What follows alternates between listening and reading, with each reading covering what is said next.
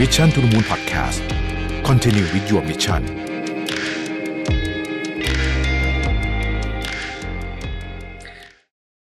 สวัสดีครับ ยินดีต้อนรับเข้าสู่ Mission to the Moon นะครับคุณอยู่กับราพิธานุสาหะครับ วันนี้จะมาชวนคุยเรื่องของการประกอบธุรกิจ แต่ไม่ได้เป็นแบบที่เราคุยกันเรื่องว่าทำยังไงนู่นนี่แต่จะพูดถึงประเด็นเรื่องของการเริ่มตั้งธุรกิจ ยุคนี้คนอยากทำธุรกิจกันเยอะนะฮะแล้วก็มีหลายคนก็มีไอเดียต่างๆนานามากมายนะแต่ว่าการเริ่มธุรกิจการเปิดบริษัทการทำอะไรพวกนี้เนี่ยจริงๆแล้วมันก็ไม่ใช่เป็นเรื่องง่ายเท่าไหร่นะฮะหลายคนสับสนนะว่าเอ๊ะมันจะเริ่มยังไงมันจะใช้เวลานานหรือเปล่าเอกสารเอกสารยังไงอะไรต่างๆนานาเหล่านี้จะหาข้อมูลจากไหนนะครับ ถ้าเป็นสมัยก่อนเนี่ยก็อาจจะใช่นะฮะ เพราะว่าสมัยก่อนเนี่ยเทคโนโลยียังไม่ก้าวหน้าขนาดนี้เวลาจะไปเปิดบริษัทเองก็ต้องมีกระดาษต่างๆ ต้องไปยื่นหน่วยงานราชการนะฮะเปิดบริษัทเสร็จขอใบอนุญาตนะฮะประกอบกิจการต่างๆ นานาบางธุรกิจมีใบอนุญาตเยอะมากนะบางทีเนี่ยโอ้โหหมดเวลาเป็นวันเลยนะฮะเพื่อทำเรื่องเรื่องเดียว แล้วก็อาจจะต้องไปหลายหน่วยงานด้วย เพราะว่าบางคนก็ถือใบอนุญาตกันคนละใบต่างๆนานาพวกนี้นะครับอย่างไรก็ดีเนี่ยเราก็ก้าวเข้าสู่ยุคที่เต็มไปด้วยเทคโนโลยีนะฮะการเข้าถึงบริการต่างๆเนี่ยเริ่มง่ายมากขึ้นนะครับ แน่นอนว่า เพนพอยต์ของคนที่ต้องการจัดตั้งธุรกิจเนี่ยก็ควรจะต้องลดลงไปด้วยใช่ไหมครับซึ่งมันก็เป็นแบบนั้นจริงๆนะฮะวันนี้เนี่ยผมจะมาชวนพูดคุยนะครับถึงระบบใหม่นะฮะที่หลายๆ คนเนี่ยอาจจะเคยหรือไม่เคยสัมผัสนะครับว่ามันรวดเร็วและดีขึ้นยังไงบ้างนะครับ วันนี้ผมได้รับเกียรติอย่างยิ่งนะครับจากคุณอาริพันธ์เจริญสุขนะครับ ท่านเป็นรองเลขาธิการคณะกรรมการ พัฒนาระบบราชการหรือว่ากพรนะครับ ผู้บริหารของหน่วยงาน ซึ่งทำหน้าที่ในการขับเคลื่อนให้การทำงานของรัฐมีประสิทธิภาพมากยิ่งขึ้นนะครับ โดยวันนี้เนี่ยผมขอเริ่มที่เรื่องของการที่ประชาชนทั่วไปอย่างเราเราท่านๆเนี่ยอยากจะตั้งธุรกิจใหม่ ซึ่งอย่างที่บอกเป็นเทรนด์ของคนยุคนี้เนี่ยนะฮะว่าพอจะตั้งธุรกิจแล้วเนี่ยภาครัฐเองเนี่ยนะฮะมีการเปลี่ยนแปลงวิธีการทำงานยังไงบ้างนะครับแล้วเป็นประโยชน์กับทุกคนยังไงบ้างนะครับ สวัสดีครับ คุณอาริพันธ์ครับ ขอบคุณมาก ๆ เลยนะครับ ที่เป็นเกียรติให้กับรายการเราในวันนี้นะครับก็อื่นขออนุญาตเริ่มเริ่มถามคำถามสักนิดนึงนะครับ เกี่ยวกับมุมของผู้ที่มารับบริการของรัฐนะฮะคือเราก็อาจจะได้ยินว่าเพนพอยต์ของผู้ที่เข้ามารับบริการเนี่ยรู้สึกว่าโอ้โหขั้นตอนเยอะใช้เวลานานนะครับมีความยุ่งยากเข้าใจยากอะไรต่างๆนานาแล้วก็มีหน่วยงานที่บางทีติดต่อต้องติดต่อหลายหน่วยงาน กว่าจะสมมติจะตั้งธุรกิจทีหนึ่งเนี่ยก็ทำได้ยาก พอสมควรทีเดียวประจนภาครัฐได้ทำอะไรเพื่อแก้ปัญหาเรื่องนี้ โดยเฉพาะในมุมของการจะตั้งธุรกิจบ้างไหมครับ ผม ค่ะ คือเรื่องการติดต่อราชการเป็นไปความด้วยความยุ่งยากเนี่ย เป็นปัญหาที่เราฟังมาเยอะมากเลยนะคะ ทางสำนักงงานกพรเองเราก็ไปสำรวจ อยากจะรู้ความจริงแบบเชิงตัวเลขชัดๆนะคะ เราก็ไปเจอด้วยว่าจริงๆ แล้วผู้รับบริการแปดในสิบเลยค่ะ ไม่มั่นใจที่จะทำธุรกรรมผ่านออนไลน์ เพราะไม่มั่นใจว่าระหว่างที่ทำอยู่นั้นน่ะ จะสามารถเสร็จสมบูรณ์ได้เลยหรือไม่ หรือเจ็ดในสิบตอบว่า โอ้ยระบบซับซ้อนมากสิบในสิบเลยค่ะ ยืนยันว่าอยากไปโดยช่องทางปกติมากกว่าก็เหมือนกับวิ่งวิ่งไปติดต่อหน่วยงานราชการนะคะ ยอมเสียเวลาครึ่งวันหรือเต็มวันอะแต่ได้เห็นผลชัดเจนมากกว่า แล้วเก้าในสิบบอกเลยว่า พอไปหน้างานแบบนั้นเน่ะ เจอเจ้าหน้าที่นะคะ สามารถให้คำตอบได้เลยสงสัยตรงไหนก็ตอบได้ครับ แล้วก็อีกอย่างหนึ่งที่เป็นปัญหามากเลยก็คือระบบการยืนยันตัวตนหรือการให้ username password ของภาครัฐเนี่ยค่ะ คงทราบดีนะคะ บางทีในหน่วยงานบอกขอสี่หลัก บางหน่วยงานบอกขอแปดหลัก บางหน่วยงานบอกว่าต้องมีแอดไซน์ต้องมีตัวยึกยือ ถึงจะจำรหัสได้ อันนี้คือเป็นเพนพอยต์ในการติดต่อราชการที่จะขึ้นมาอยู่บนระบบ e-service อันนี้ที่ฉันพูด e-service ก่อนนะคะ เพราะฉะนั้นจากเพนพอยต์ตัวนี้เองอะค่ะ เราก็เลยนำมาสู่การพัฒนาว่า ถ้าเราอยากจะให้ใครมาจัดตั้งเริ่มต้นธุรกิจเนี่ย จะทำอย่างไรถึงจะทำให้บริการณจุดเดียว แล้วเบ็ดเสร็จไปได้เลย เหมือนกับเป็น one stop service ของที่อยู่บนระบบออนไลน์ค่ะ อันนี้ก็คือเป็นจุดเริ่มต้นที่เราพัฒนาขึ้นมาโดยดูจากเพนพอยต์จริง ๆ ว่าถ้าจะเป็น e-service ได้นั้นสิ่งที่ผู้รับบริการอยากจะเห็นเนี่ยคืออะไร คือสิ่งที่เรียกว่าน่าจะบริการได้เบ็ดเสร็จนะคะ ในภาษาเทคนิคเราใช้คำว่า fully digital นะคะไม่ใช่ครึ่งครึ่งกลางๆอะค่ะ ถ้าสมมุติว่านั่งอยู่ที่บ้านเนี่ย กดปุ๊บ อ่าทำยังไงนะอาอาจจะยอมนะสองวัน แต่สองวันเนี่ยไปอนุญาต ตั้งบริษัทกลับมาเลยเรียบร้อย นี่คือภาพที่อยากจะเห็นนะคะอันนี้คือจุดเริ่มต้นค่ะ ครับ ทีนี้กระบวนการพอทำไปแล้วเนี่ยครับ เราผมคิดว่าเออวิธีคิดเนี่ยก็เป็นวิธีคิดที่น่าสนใจมาก แต่ว่าพอทำไปแล้วเนี่ยทางกพรเองมองว่าอุปสรรคเป็นยังไงบ้าง มีเรื่องอะไรที่เราไม่ได้นึกถึงหรือเปล่าระหว่างทำแล้วแล้วมันตอบสนองกับพฤติกรรมหรือความต้องการของผู้ใช้บริการจริง ๆ เลยไหมครับ คือ พอเราทำไปนะ สิ่งที่เราคิดหวังแล้วเราก็เห็นว่าจะตอบจุดที่เป็นปัญหาที่อย่างเล่าไปตอนต้นนะคะ ปรากฏว่าสิ่งที่เราเจอคือระบบที่เราเซตขึ้นนะคะ ยังไม่เป็นซิมเลสอย่างแท้จริงคำว่าซิมเลสอย่างแท้จริงเนี่ยคือมันตะกุกตะกักอะค่ะความตะกุกตะกักที่เกิดขึ้นก็หมายความว่าเฟสแรกที่เราทำนะคะ จะเป็นลักษณะยื่นสะดวก หมายความว่าเปิดช่องทางให้ขอยื่นรับบริการผ่าน e-service ก่อน แต่เวลาการอนุญาตนะคะ อย่างขอจัดตั้งบริษัทเนี่ยอาจจะไปเกี่ยวข้องกับกรมพัฒนาธุรกิจการค้า ไปเกี่ยวข้องกับการเสียภาษีของกรมสรรพากร ไปเกี่ยวข้องกับสำนักงานประกันสังคมในเรื่องมีลูกจ้าง จ่ายในจ้างอะไรแบบนี้นะคะ ตอนแรกเลยเนี่ยก็จะเหมือนกับว่าทุกหน่วยงานก็ยอมมาอยู่บนระบบเดียวกัน ตอนแรกเนี่ย ยื่นสะดวกแต่กระบวนการยังยาวอยู่ ครับ คือยังยาวอยู่ อันนี้เป็นจุดแรก แต่ตอนหลังพอเราทำไปอะค่ะ เรารู้ปัญหาละว่าคนที่เขามายื่นเนี่ยเขาอยากยื่นสะดวกด้วย ได้ความรวดเร็วด้วยนะคะ แล้วก็ลดเอกสารต่างๆ เราก็เลยพัฒนาระบบขึ้นมาที่เรียกว่าระบบ BIS Portal บิสพอร์ทัลนี่ก็คือการบริการทางธุรกิจแบบเบ็ดเสร็จพอเป็น Biz Portal นะคะ สิ่งที่เราเอามาทำก็คือ เวลายื่นเอกสารเนี่ยในอดีตนะคะ สมมุติไปติดต่อสี่หน่วยงานก็ต้องเตรียมเอกสารสี่ชุด ครับพอระบบนี้เซตขึ้นนะคะ มันก็เหมือนsingle form single document single sign-on นะคะ อาจจะดูฟังเป็นเทคนิคหน่อย แต่โดยหลักก็คือไม่ว่าจะเป็นเอกสารก็เป็นเอกสารชุดเดียว การยืนยันตัวตนก็ไม่ต้องไปยืนยันสี่ครั้งนะคะการกรอกแบบฟอร์มก็กรอกครั้งเดียว แล้วก็ส่งหลังบ้านก็ส่งต่อไปให้ทุกหน่วยงาน อันนี้ก็คือสิ่งที่เราพัฒนาเพื่อตอบโจทย์จริงๆ แต่ปัญหาก็ยังไม่ได้หมดซะทีเดียวนะคะ ปัญหาที่เราเจอเนี่ยก็คือว่า พอเรามาทำระบบที่มันเขาเรียกว่าปรับกระบวนการใหม่ในการอนุมัติอนุญาต แต่เวลาพิจารณาอนุญาตเนี่ยค่ะ มันจะต้องมีองค์ประกอบอยู่ ซึ่งองค์ประกอบของการตัดสินใจอนุญาตเนี่ย หน่วยงานราชการต้องเอาข้อมูลมาแชร์กันค่ะ ครับเขาเรียกว่าเชื่อมโยงข้อมูลหลังบ้าน เพื่อประกอบการตัดสินใจ จะต้องรู้เลยว่าอ๋อกรมพัฒนาธุรกิจการค้าอนุมัติให้ตั้งแล้วนะ พออนุมัติตั้งปุ๊บข้อมูลของกรมพัฒนาธุรกิจการค้าจะต้องไหลไปที่สำนักงานประกันสังคม เพื่อจะมาลงว่ามีลูกจ้างกี่คน พอมีลูกจ้างกี่คนแบบนี้จะต้องเข้ามาตราอะไรอะไรแบบนี้ค่ะ อืมครับ ซึ่งฟังดูแล้วการประสานงานการหลายหลายหน่วยงานนี้ก็ไม่น่าจะง่ายใช่ไหมครับ ของคุณนริพันธ์ครับ มันมีอุปสรรคเยอะไหมฮะที่เราจะต้องทำให้ข้อมูลมันโฟล์ขนาดนี้ คืออันนี้ต้องเรียนตามจริงนะคะ การทำราชการเนี่ยส่วนหนึ่งจะภายใต้กรอบกฎหมายค่ะ กรอบกฎหมายที่ว่านี้ก็จะเป็นอุปสรรคในการที่จะมาเชื่อมโยงข้อมูลเหมือนกันนะคะ เพราะว่าข้าราชการเองก็เกรงว่าเวลาเอาข้อมูลมาแชร์เนี่ยมันจะอยู่นอกเหนือขอบเขตอำนาจไหมทั้งที่จริง ๆ แล้วกฎหมายให้ขอบเขตไว้ว่า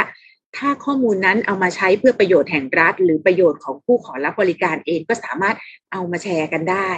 แต่ในทางปฏิบัติจริง ๆ อาจจะไม่เชื่อก็ได้นะคะ ว่าเรายังมีกฎหมายเก่าอยู่เยอะทีเดียว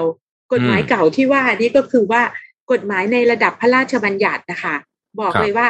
ต้องไปแสดงตนต่อเจ้าหน้าที่อ้าวแล้วจะเป็น e-service ได้ยังไง ต้องเซ็นลายมือชื่อต่อหน้าเจ้าหน้าที่นะคะ จะต้องไปต่ออายุณที่ทำครั้งแรก อันนี้คือกฎหมายเคยเขียนเอาไว้ ก็เลยเป็นปัญหาในการพัฒนางาน แต่ต่อมาเนี่ยค่ะ เราก็เลยเอพอเราทำระบบนี้ขึ้นมา รู้ว่าติดปัญหาพวกนี้ว่า คุณทำ e-service ก็จริง แต่อย่างน้อยคุณต้องไปเจอเจ้าหน้าที่หนึ่งครั้งเพราะกฎหมายเขียนเอาไว้ เราก็ร่วมกับหน่วยงานต่าง ๆ ค่ะ ก็เลยมาปลดล็อกกฎหมายพวกนี้นะคะ เอาเรื่องเข้าคณะรัฐมนตรี แล้วก็ได้คณะรัฐมนตรีก็ผลักดันออกมาได้แปดสิบสี่ฉบับ ที่เกี่ยวข้องกับการบริการ e-service หน่วยงานก็ไปเร่งแก้เลยค่ะ ไปออกประกาศว่า เขียนยังไงก็แล้วแต่แค่เติมไปว่า และวิธีการทางอิเล็กทรอนิกส์ด้วยก็ได้อืมเติมคำนี้เข้าไปค่ะ เรียกว่าปลดล็อกครับได้เลย ซึ่งตอนนี้ค่ะ หน่วยงานต่างๆ ก็เริ่มทยอยแก้กฎหมายไปแล้ว จาก 84 นะคะ ตอนนี้แก้ไปแล้ว 62 ครับพอแก้ไปแล้วเนี่ยมันก็เท่าเท่ากับว่าทำให้โฟล์ของการบริการแบบ e-service เนี่ยค่ะ ดีขึ้นกว่าเดิม แต่ปัญหาที่ถามดิฉันนะคะว่ายังมีปัญหาอะไรเหลืออยู่ ก็ยังมีปัญหาอยู่บ้าง เล็กๆ น้อยๆนะคะ ก็คือว่าเวลาเราจะทำ e-service เนี่ยเราจะต้องปรับกระบวนการให้มันสั้นที่สุด ในต่างประเทศเองเลยเขาเรียกว่าเวลาถ้าจะเป็น e-service ที่ดีที่สุดมันควรเป็นระบบอัตโนมัติ ไม่ต้องใช้คนละ สมมุติ key เข้าไปนะ เข้า criteria ติ๊กติ๊กติ๊กติ๊กกด submit อนุมัติเลยอืมนะคะ คือการออกแบบระบบที่ดี แต่ของบ้านเราครับเนี่ย เวลาอนุมัติอนุญาตหลาย ๆ อย่างนะคะ ยังมีกลไกเรื่องบางเรื่องเข้าคณะกรรมการอืมถึงจะออกใบอนุญาตได้ บางครับเรื่องต้องผ่านขั้นตอนไปตรวจสอบกิจการอืมนะคะ ซึ่งการตรวจสอบหมายความว่าเข้าไปตรวจโรงงานอืมแต่ในต่างประเทศเขาพัฒนามานานฐานข้อมูลพวกนี้ เขาจะพัฒนาฐานข้อมูลไว้พร้อมคลิกว่าอนุมัติหรือไม่อนุมัติได้ทันทีค่ะ ซึ่งอันเนี้ยทางหน่วยงานราชการต่างๆ ก็พยายามทำอยู่นะคะ ปรัครับบกระบวนการปรับวิธีการค่ะ อืม ฟังดูแล้วก็คือว่าจริง ๆ แล้วเนี่ยเราก็มีพัฒนาการมาพอสมควร โอเค ยังคงยังมีปัญหาอยู่บ้าง เพราะว่ามันเป็นการเปลี่ยนระบบที่ต้องเรียกว่าเป็นครั้งใหญ่ทีเดียวเนี่ยนะครับ เอ่อแต่ถ้าเกิดว่าเรามองไปข้างหน้าครับคุณนาริพันธ์ครับ เราพูดถึงเทคโนโลยีอันนี้สมมุติว่าไอ้เรื่องที่เป็นเรื่องระหว่างทางเนี่ยถูกบริหารจัดการไปทีละเรื่องสองเรื่องมันก็คงจะเลื่นขึ้นสมูทขึ้นเรื่อยๆเนี่ยนะฮะพอปลายทางแล้วเนี่ยเราอยากเห็นประโยชน์ เอาจากฝั่งหน่วยหน่วยงานภาครัฐก่อนหน่วยงานภาครัฐเนี่ยหวังอะไรจากการทำเรื่องนี้ว่าเออเราอาจจะได้ข้อมูลมาเพื่อจะทำอะไรได้ หรือทางตัวผู้ใช้งานเอง เขาจะได้ประโยชน์ยังไงบ้างครับ ถ้ามองฝั่งภาครัฐนะคะ แรก ๆ เนี่ย อาจจะมีการคิดว่า เอ๊ะ ระบบใหม่จะดีกว่าระบบเก่าไหม ก็เป็นเรื่องครับของช่วงของการเปลี่ยนแปลงใช่ไหมคะว่าอืมคุ้นชินว่าไปหยิบแฟ้มกระดาษมามาตรวจกระดาษ อ่า อนุมัติเซ็นปึ้ง ดูเป็นหลักเป็นฐานดี ครับ ตอนแรกก็จะมีอาการแบบนี้ แต่พอนานๆไป พอเราเอาระบบนี้เข้าไปใช้คนก็เริ่มคิดแล้วว่า เอ๊ะ ไม่ต้องเดินไปข้างหลังหยิบแฟ้มเลยนะ ข้อมูลมันจะไหลมาอยู่หน้าจอไม่หนำซ้ำนะทำงานไม่เสร็จนั่งรถตู้กลับบ้าน คลิกอนุมัติได้ด้วยครับหลายหน่วยสะท้อนออกมาค่ะว่าแรก ๆต่อต้าน แต่ตอนหลังเนี่ยรู้เลยว่าเป็นประโยชน์ของผู้ให้บริการด้วยอืมฐานข้อมูลไม่ต้องกังวลเลยว่าเรื่องของผู้ยื่นน่ะ ลืมไว้ใต้กองแฟ้มหนังสือใต้สุด หายไปสามเดือนเขาจะฟ้องเอาอะอืม แต่ถ้ามันอยู่ระบบบน e-service อะค่ะ ระบบ warning มันจะตึ้งขึ้นมาเลยว่า โอ้ เรื่องนี้คุณลืมอนุมัติให้เขานะ มันใกล้จะหมดเขตแล้ว อันนี้คือในฝั่งของผู้ให้บริการนะคะครับที่จะต้องเอ่อเห็นประโยชน์ แล้วก็พยายามปรับตัวเรื่องนี้อยู่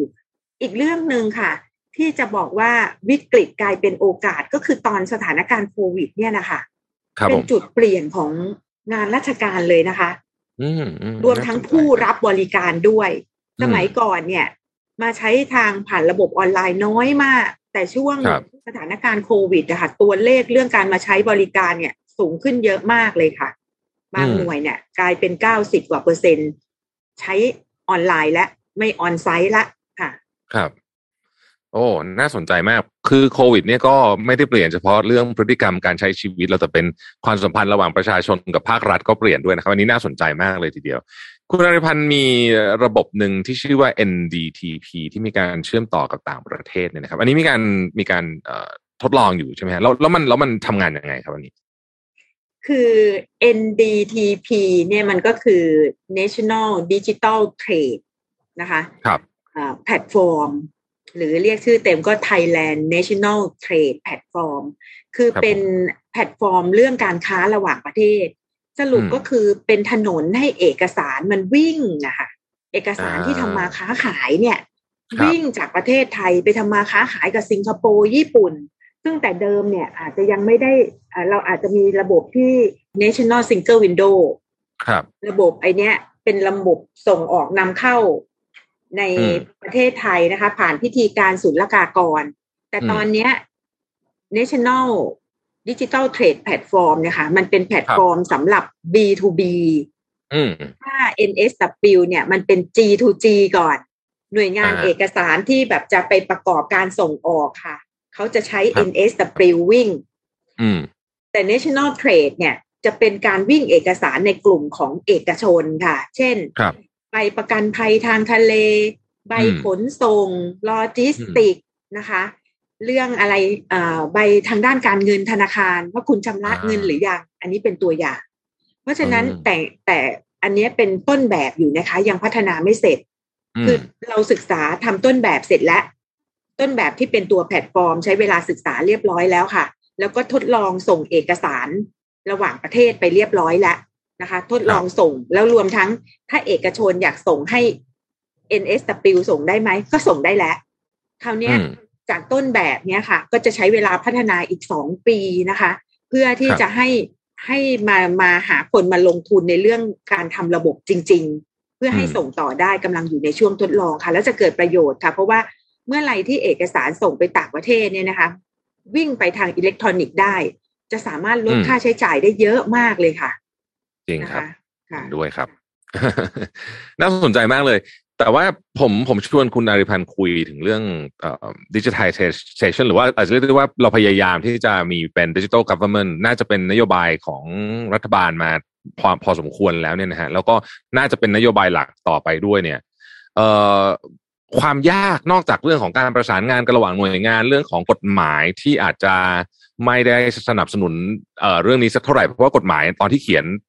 ตอนนั้นยังไม่มีอินเทอร์เน็ตเลยเนี่ยนะฮะเอ่อนอกเหนือจากนั้นเนี่ยมันมีอะไรไหมครับคุณอารีย์พันธ์ที่เป็นความท้าทายในที่ในการในการที่จะ transform ประเทศของเราไปสู่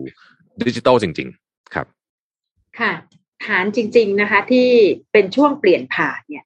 มันจะอืมมีองค์ประกอบอยู่สามเรื่องด้วยกันนะคะ เรื่อคงรับแรกเลยก็คือตัว Data ก่อนค่ะอืม ตัว Data ที่จะต้องทำดิจิทัลเซชันหมายความว่าแต่เดิมที่เรามีกระดาษมาชิ้นหนึ่งเนี่ยนะคะ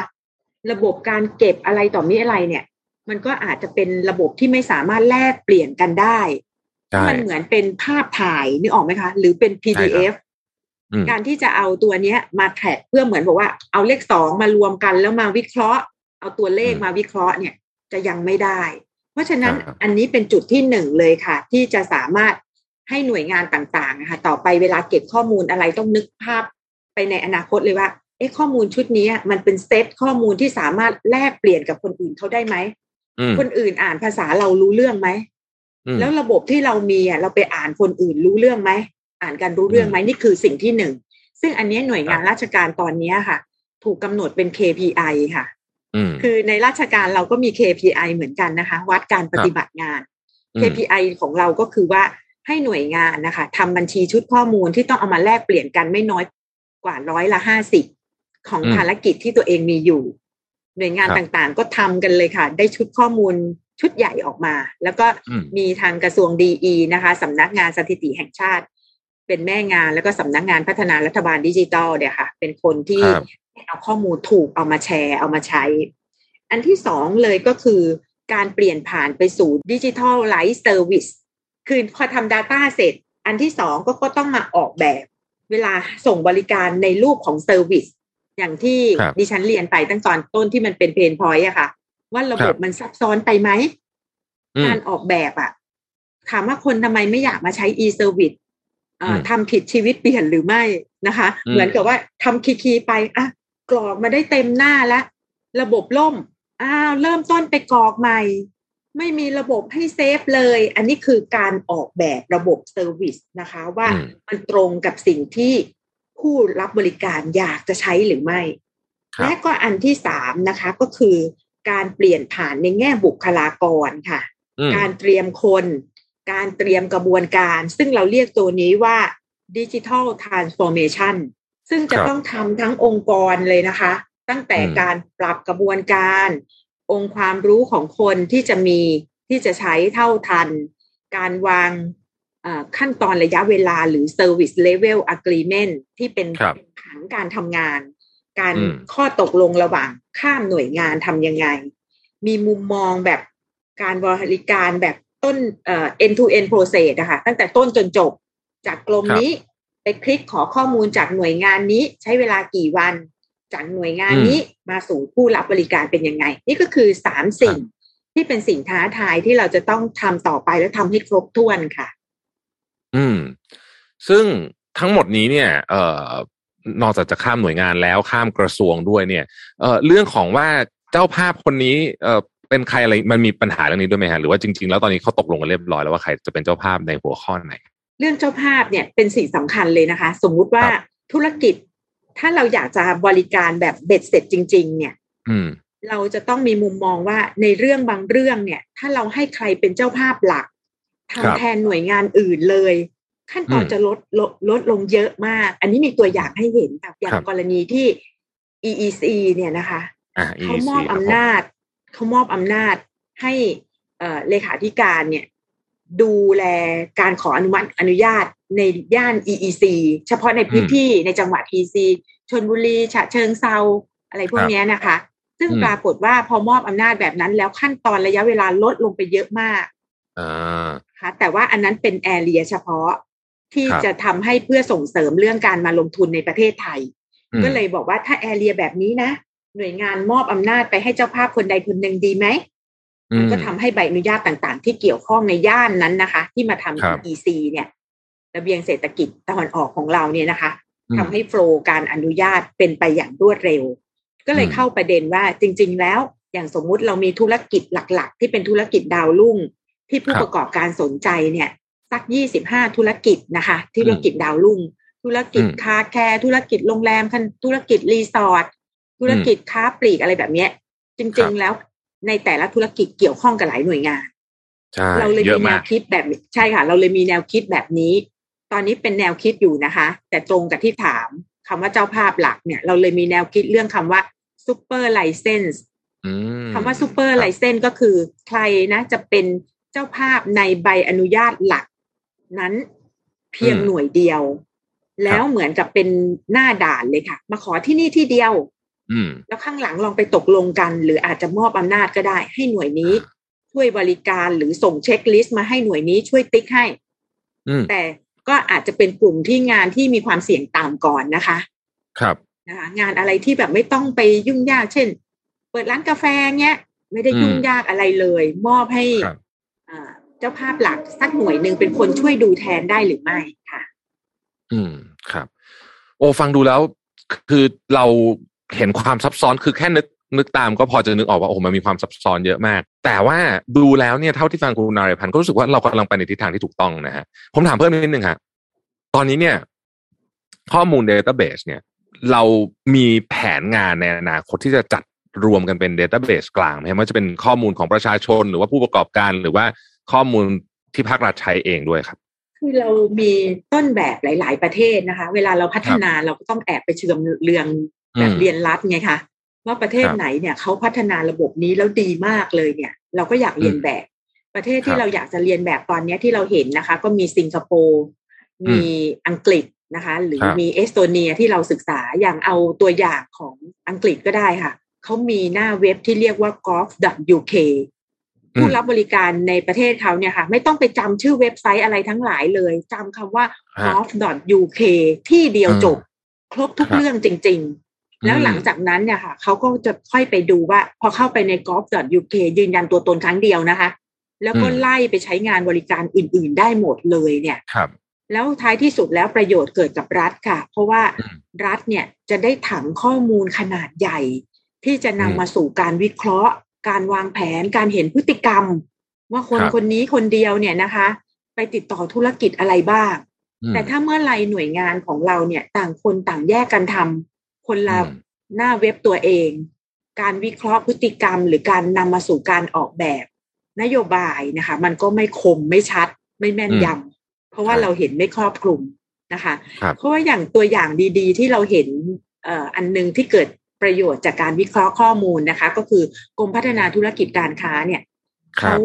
ทำหลายระบบจนเขากระทั่งมีความเก่ง จนทำสิ่งที่เรียกว่า Data Warehouse ค่ะ ตัวอ่า Data Warehouse ของเอาเนี่ยเขาจะสามารถรวบรวมได้ว่าเอ๊ะคนกลุ่มนี้มาจดทะเบียนธุรกิจ แล้วตอนหลังมาปิดทะเบียนธุรกิจเป็นคนในย่านไหนอืวิมเคราะห์ได้เลยว่า เอ๊ะ ถ้าเราจะไปเปิดร้านกาแฟอยู่แถวหนองจอก อย่าไปอืมเปิดเลยนะ เพราะมีคนปิดกิจการไปแล้วหลายรายเป็นต้นอืมนี่ก็รับคือมันจะเกิดเป็นลักษณะที่เป็นรัฐบาลที่มีความแม่นยำในอืมเรื่องการวิเคราะห์ในเชิงนโยบายการส่งเสริม เพราะฉะนั้นภาพที่เราอยากจะให้เห็นจริง ๆ ในอนาคตเนี่ยนะคะ แล้วก็คงอืมจะเกิดขึ้นได้นะคะ เพราะตอนนี้ทุกหน่วยงานก็เริ่มปรับตัวแล้วก็คือเราอยากจะให้อ่าใช้มุมมองที่ประชาชนเข้าง่ายที่สุด มีแพลตฟอร์มกลางครับนะคะ เป็นตัวที่เป็นบริการเบ็ดเสร็จ แล้วเดี๋ยวหลังบ้านเรามาเคลียร์กันเอง ว่าอืมระบบมันจะวิ่งไปอย่างไรค่ะโอ้น่าสนใจมากที่คุณอาริพันธ์บอกพูดถึงตัวอย่างที่อังกฤษเนี่ยดีมากเลยนะ เป็นแบบว่า ไปที่เดียวแล้วก็รับบริการคือประชาชนก็ไปแล้วก็ทำอาจจะทำอะไรก็ไปทำในนั้น แล้วก็ข้างหลังบ้านเนี่ยเดี๋ยวเขาแต่ละกระทรวงเขาไปเคลียร์กันเอถึงเรื่องข้อมูลใช่ไหมแล้วแล้วอย่างนี้เนี่ยเอคุณอริพันธ์คิดว่าความความตั้งใจของเราจะเป็นดิจิทัลกั v เ r อร์เนี่ยนะนับจากวันนี้ไปเนี่ยมันต้องใช้เวลาอีกสักกี่ปีฮะถึงจะเรียกว่า คร่าวๆได้ครับ ผมว่ามันก็เดายากเหมือนกันเรื่องนี้หมายถึงว่ามันมันก็คงจะต้องมีปัจจัยเยอะเนาะเพราะว่ามันเรื่องใหญ่มากเนี่ย ต้องใช้เวลาอีกสักกี่ปีฮะเราถึงจะเห็นรู้สึกว่า โอ้โห ตอนนี้แหละ fully digital จริงอืม ดิฉันอันนี้ขออนุญาตเป็นความเห็นส่วนตัวนะคะ เพครับราะว่าจริง ๆเขามีแผนของเขาอยู่แล้ว ซึ่งอืมแผนตอนนี้ก็จะเป็นลักษณะแผนห้าปีค่ะๆครับนะคะ ซึ่งอืมดิฉันคิดว่าสิ่งที่เรากำลังทำเนี่ยค่ะ เรากำลังต่อยอดไล่ระดับไป อย่างอืมสิ่งที่เราทำเป็นตัวชี้วัดนอกเหนือจากทำข้อมูลระบบเปิดเนี่ย เราก็ครับผลักดันให้หน่วยงานเนี่ยค่ะทำเอ่อพัฒนาระบบ e-service แต่เป็นขั้นค่ะ เพราะว่าหน่วยงานความพร้อมไม่เท่ากันก็มีสามขั้น ขั้น L1 นะคะ เราเรียกขั้น L1 L1 ครับนี่ก็คือแค่คุณทำระบบให้ประชาชนยื่น ยื่นผ่านออนไลน์ได้ เราก็ถือว่าเป็น L1 แต่ว่าตอนหลังจะไปเอาใบอนุญาตต้องเดินทางมาหนึ่งครั้ง เราก็ไม่ว่ากัน ก็แสดงว่าประหยัดเวลาประชาชนไปได้หนึ่งจากที่มาหนึ่งสอครั้งงก็ประหยัดเป็นหนึ่งครั้ง อันนี้เราก็ยอม อันที่ฮะสองให้พัฒนาระบบที่สามารถยื่นและชำระเงินได้ด้วยไหมอืมยื่นและชำระเงินนะคะครับเพราะว่าการชำระเงินผ่านออนไลน์เดี๋ยวนี้สะดวกมากเลยค่ะสะดวกมันมากมีจริงๆแบบให้เลือกเยอะไปหมดนะคะ แล้วประชาชนก็คุ้นชินกับการไม่ใช้เงินสดละชินละใช่ตอนนี้ใช่จ่ายกันวันละหลายรอบมากครับนะคะอีคอมเมิร์ซทำให้เก่งขึ้น อันที่อืมสามนะคะก็คือพัฒนาแบบที่เรียกว่า fully digital คำว่า fully อืม digital เนี่ยมีงาน service อะไรบ้าง ที่ประชาชนไม่ต้องเดินทางไปติดต่อเลยนะคะ อันเนี้ยก็เริ่มเกิดผลแล้วค่ะ เริ่มมีเจ็ดสิบเจ็ดสิบใบละ ที่สามารถ fully ได้จริง ๆ ถ้าครับสมมุติในอนาคตเนี่ยค่ะ เริ่มมี fully เยอะ ๆ ขึ้น แล้วเรามีแพลตฟอร์มกลางกวาดต้อนมาค่ะ กวาดต้อนมารวมกัน ก็จะเริ่มคล้ายของอังกฤษแล้ว แต่อันเนี้ยเนื่องจากระดับการพัฒนายังไต่ระดับกันเป็น L1 L2 อยู่นะคะ L3 ยังมีไม่เยอะเท่าไหร่ ก็เลยต้องใช้ระยะเวลาอีกสักพักหนึ่งค่ะ ซึ่งถ้าตามแผนจริงๆดิฉันคิดว่าห้าปีเนี่ย น่าจะเห็นนะคะ แต่ฟังโอ้ห้าปีนานจังนะคะ อย่างดิฉันก็อาจจะเกษียณไปแล้วอย่างเงี้ย ก็นานไป ก็ดังนั้นก็อาจจะเออเราอาจจะขยับให้เห็นเป็นเฟดๆก็ได้สองปีแรครักบเอางานที่แบบ โดนๆงานที่คนใช้เยอะๆ มาขึ้นอืมระบบก่อนให้เห็นผลแบบเร็วอ่าครับงานไหนงานยากงานเสี่ยงสูง ที่ยังอืมต้องทำได้ไม่แบบฟูลลี่อ่าทำได้ครึ่งๆกลางๆ ก็เดี๋ยวมาทำเฟสต่อไปค่ะอืมครับ แต่อย่างบางบางกรมผมลอง imagine เอง ถ้าถ้าถ้าผิดเอาคุณอาริพันธ์ช่วยช่วย correct นะฮะยกตัวอย่างเช่น กรมสรรพากรเนี่ยก็เรียกว่าเป็นหน่วยงานที่พร้อมมากหน่วยงานหนึ่งใช่ไหมฮะที่ที่น่าจะทำมาก่อนใครเพื่อนเลยหรือเปล่าเอ่ย เพราะว่าตอนนี้เรายื่นภาษีแล้วก็ฮะครับใช่เชิญครับคุณอาเป็นตัวอย่างที่ดีแล้วก็เป็นหน้าเป็นตาของระบบราชการได้เลยค่ะ เพราะว่าครับสิ่งที่เขาทำนอกเหนือจะเห็นเลยนะคะ ยุคแรกเลยที่เรามีโทรศัพท์มือถือแล้วส่ง SMS ได้ อืมคุณนานมากแล้วยี่สิบปีแล้วมั้งคะ ตอนนั้นครับสรรพากรส่งปิ๊บปิ๊บมาใน SMS ดิฉันนะคะ ดิฉันยังจำได้อยู่เลย บอกว่าอืมท่านได้รับคืนภาษีแล้ว ตอนนั้นอ่าดีใจมากเลยค่ะ ในสมัยนั้นนะคะครับ ทีเนี้ยต่อมาเขาก็ไม่หยุดการพัฒนาค่ะเขาเริ่มอืมช่วงหลังเนี่ยสิ่งที่สำคัญเลยก็คือสรรพากรเนี่ยพยายามจะไปเชื่อมโยงข้อมูลกับหน่วยงานอื่น แล้วหน่วยงานอื่นก็ยินดีมาให้ กรอกภาษีปีนี้ง่ายขึ้นกว่าเดิมเยอะเลยค่ะ ก็คือใช่ครับพอกรอกปุ๊บ เราบอกอนุมาตมัดขอให้ใช้ My Tax Account ใช่ไหมคะ ข้อมูลหลังบ้านจะไหลมาให้เลย อะ เลขทะเบียนของคุณพ่อที่ต้องลดหย่อนอืม ทำประกันชีวิตที่ไหน มีกบขยังไง ไปไปจะไปเอ่อบริจาค e-donation ตรงไหนไว้บ้าง ไหลมาหมดเลยเนี่ยค่ะใช่อันนี้เป็นตัวอย่างของการเชื่อมโยงข้อมูล วันหนึ่งข้างหน้ากรมสรรพากรอาจจะก้าวไปถึงจุดว่า เราแค่บอกรหัสบัตรประชาชน ยอดเงินที่ชำระอาจจะขึ้นมาให้เราเลยก็ได้ แค่เรากดว่าจะตกลงจ่ายตามที่เขาบอกไหม แค่นั้นอาจจะได้นะคะ ถ้าวันข้างหน้าข้อมูลเชื่อมโยงกันมาได้หมดเลยค่ะ ครับอัก็นนี้เป็นไปเป็นได้ตัวอนะย่าเพงราะตอนเลยค่ะอืมใช่ครับเพราะตอนหลังเราก็เห็นเอ่อภาคเอกชนเองก็ได้รับการบริการที่สะดวกขึ้นมากจากกรมสรรพากรเยอะเช่นมี e-withholding tax ไม่ต้องมาทำเอกสารแบบสมัยก่อนอีกแล้วเดี๋ยวนี้ก็คือใช่ทุกอย่าง แล้วก็ผมคิดว่าน่าจะน่าจะเห็นแบบเกือบเกือบๆจะทำได้เกือบร้อยเปอร์เซ็นเลยนะฮะแล้วจริงๆกรมสรรพากรนี่มีจริง ๆ ยากเหมือนกันนะหมายถึงว่าเป็นระบบที่ซับซ้อนมากเขาก็ยังทำจนสำเร็จ ขึ้นมาจนได้นะฮะแต่ก็น่าว่าจะเป็นมีตัวสอย่างที่เต็ปดีมีความตั้งครับใจแล้วก็ในองค์กรเขาเองค่ะ ก็เอาอืมเรื่องดิจิ t a ลทรานส์ฟอร์เมชันเป็นหัวใจหลักของการปรับปรุงองค์กร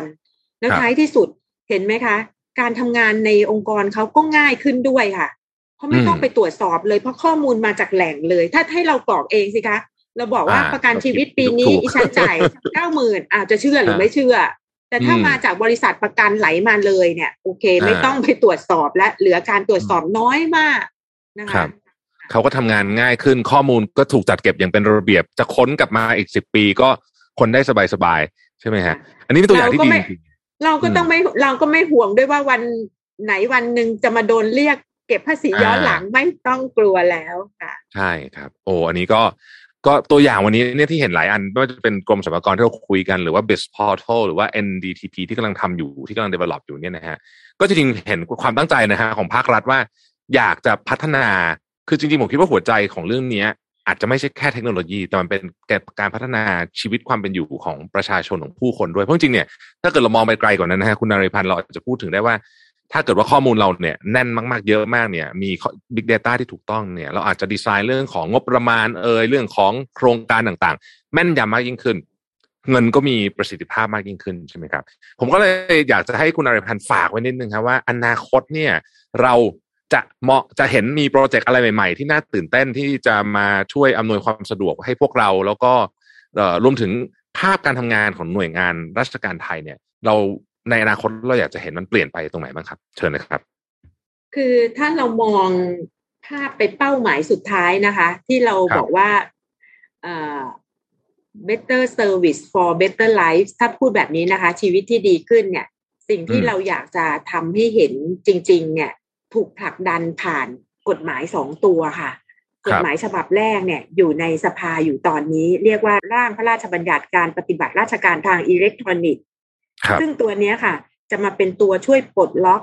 อุปสรรคทั้อืงมหลายที่จะให้บริการประชาชนที่เป็นไปอย่างสะดวกง่ายผ่านระบบออนไลน์ อันนี้เป็นตัวครับที่หนึ่ง